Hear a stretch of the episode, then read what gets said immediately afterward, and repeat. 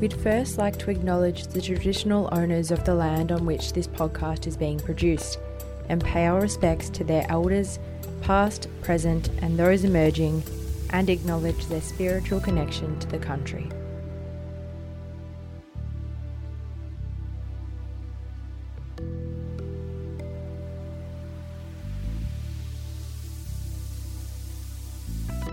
In May 2020, the United Nations released a report on how the COVID 19 pandemic was impacting mental health. They concluded that the pandemic was leading to a major worldwide mental health crisis. One year later, the effects of this crisis are still being felt by a number of university students who are struggling to access mental health support. Carly Douglas investigated the current supply and demand issues these students are facing. Everybody right to go?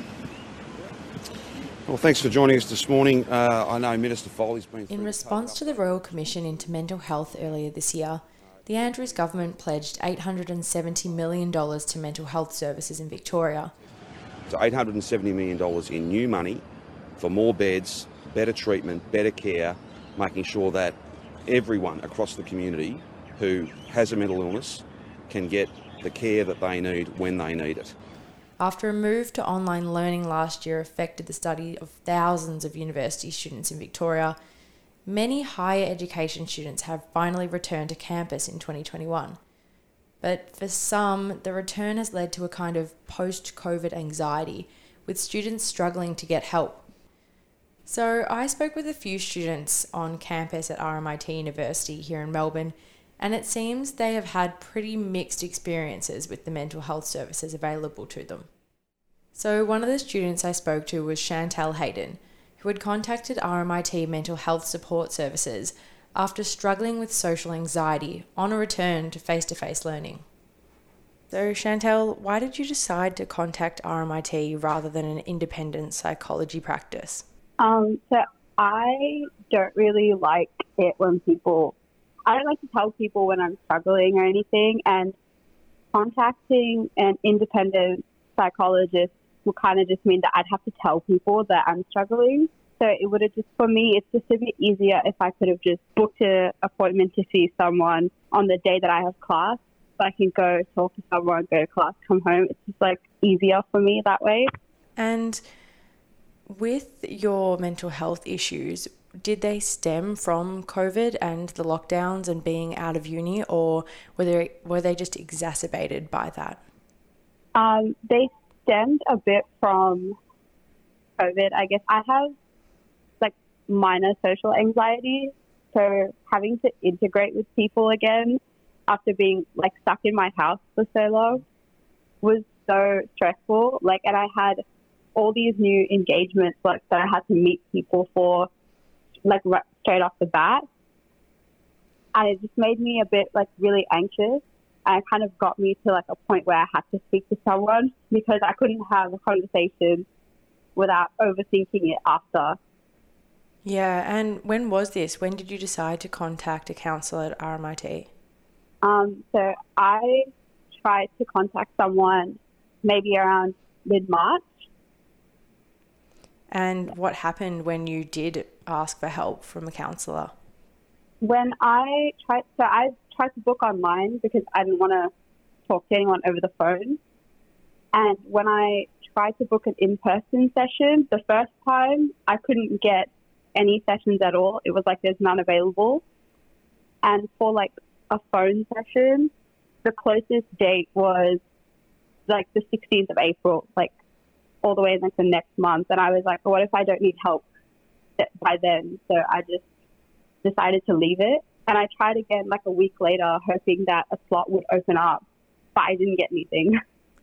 So, how did that make you feel knowing that you just couldn't get the help you needed when you needed it? It kind of just, I kind of felt disheartened because I really needed to, I really needed help and I really needed to speak to someone. And I just wasn't getting through to anybody. And I was like, maybe it's just a sign that I need to just learn how to deal with this myself rather than speaking to somebody else about it because I tried and it didn't work. So, did you have friends at RMIT or maybe at other unis that had the same sort of experience where they tried to reach out for help and just couldn't get any? Um, I had a friend who sort of went through something similar at a different uni. And for her, she had a similar experience where she couldn't get through to anyone, but her anxiety is a little bit worse than mine. So it got to the point where she had like no other option and she had to reach out and use like some kind of like emergency contact. And she managed to get through, but it it like didn't help that she kind of had to push it down till she was at almost like a breaking point to reach out for any kind of help. So, have you considered now going if if your anxiety does ramp up again? Have you thought about going to outside psychology clinics or even government funded um, therapy? I know there's a few sessions out there at the moment with the $870 million that the Andrews government has given to mental health. I know there's a few more services. Have you looked into that? Um, I have, and I've decided that if it gets to that level again, that I am probably going to have to look at like telling my parents and then going to see a counselor like outside of RMIT because I've just kind of given up on using the mental health services because there's always like a queue and it's always like a month in advance.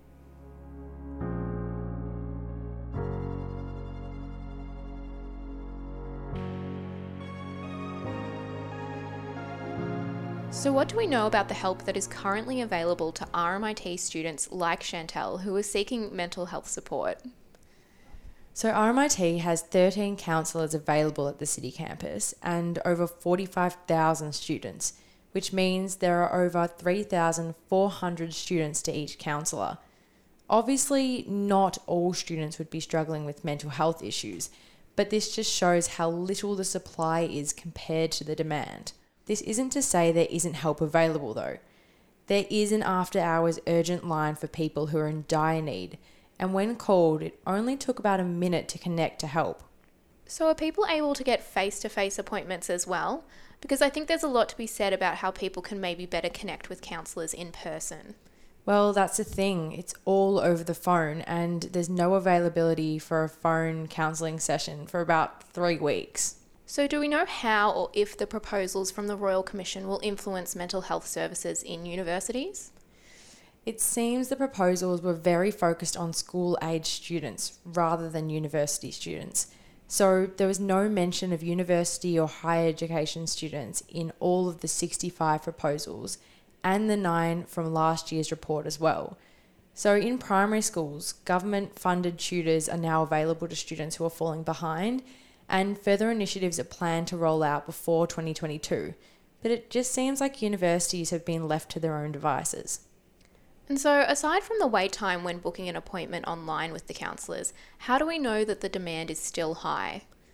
A Monash University study released late last year reported that people aged 18 to 29, who are usually the age bracket for university students, were especially vulnerable to mental health problems during the restrictions and the lockdowns, with people who had lost opportunities for study and work particularly vulnerable as well. This has kind of been backed up by a study that was released by Beyond Blue in January this year, which showed that there was an increase of 46.6% compared to last January in calls for help.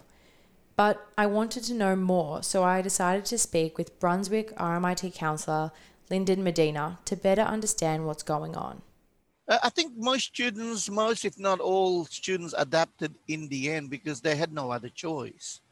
You know, because even if you, even in private practice where in the past they were able to see, you know, you could see a counselor or a psychologist or even a GP, you know, face to face, that was also limited. Yeah. Um, I mean, the negative aspect to it is that um, the uncertainty, how long is this going to last? You know, that, that big change. Um, there was a lot of deaths happening around as well, you know, so that, that, that impacted, you know. So all those were, were much bigger because you also couldn't go out and interact really. Overall, I saw that trend of kind of, well, I got to adjust somewhat after that, those initials. Yeah. Um, obviously, so from what you're saying, it seems the severity of the issues that people were coming forward with, uh, well, that was significantly increased. Mm. Would that be fair to say? Absolutely, yeah. And you know, we're not. It's not even over yet. You know, even even to this day, I mean, certainly a little bit better because you know you've got classes one day a week or two days a week. You can actually see your partner if you have a partner. Yeah, you can see your family. Borders open. But last year was really hard. I think. We noticed that there was only, I think there's only like just over 15 counsellors at RMIT between mm-hmm. all of the Melbourne mm-hmm. campuses which when you think about it, you think, oh, that might be right. But when you have 45,000 students at the campus in the city, mm. Mm. mm. then like that, we worked it out and it's something like three and a half thousand students to one counselor. Mm. So have mm. you have you found yeah. that you kind of wish there was more counselors and you had more colleagues to deal with the amount of people because some people are waiting up to three weeks for, for a yeah. Well, I think that's a perennial issue, and not only the counseling service at RMIT. And we, you know, there was some studies that, like, there, there was a benchmark that's been made that ideally, I think there should be one counselor per 1,500 students. Yeah, um, that's the ideal. Um, it was some sort of guidelines, one of the associations of counselors. Yeah, and but no uni meets that. Yeah uh, around around Australia. So why do you think that? Uh, why do you think that universities mm-hmm. just never actually meet that quota? Why do you think that they just won't employ more counsellors? That's a sixty-four million dollar question, right? Uh, I don't know. I mean, economically, somehow. I mean, if you think about it, it's not student support. It's not only counselling service or mental health. You've got other, you know, you got study support, equity and diversity, careers related, um, you know, careers and employment, uh, scholarship, uh, emergency accommodation and funding. So, you know, the um, whoever decides at the top, they have to kind of allocate a certain percentage or budget, right? And I don't think it's you know it's not only the counselling service. I know we're talking about mental health, but in my view, there's also there are all those other pockets of services that could do could be funded more and if if they were you could do more. That was carly douglas reporting for rmit melbourne. And that's it for our podcast today. We will be back next week with an outlook on a new issue facing victorians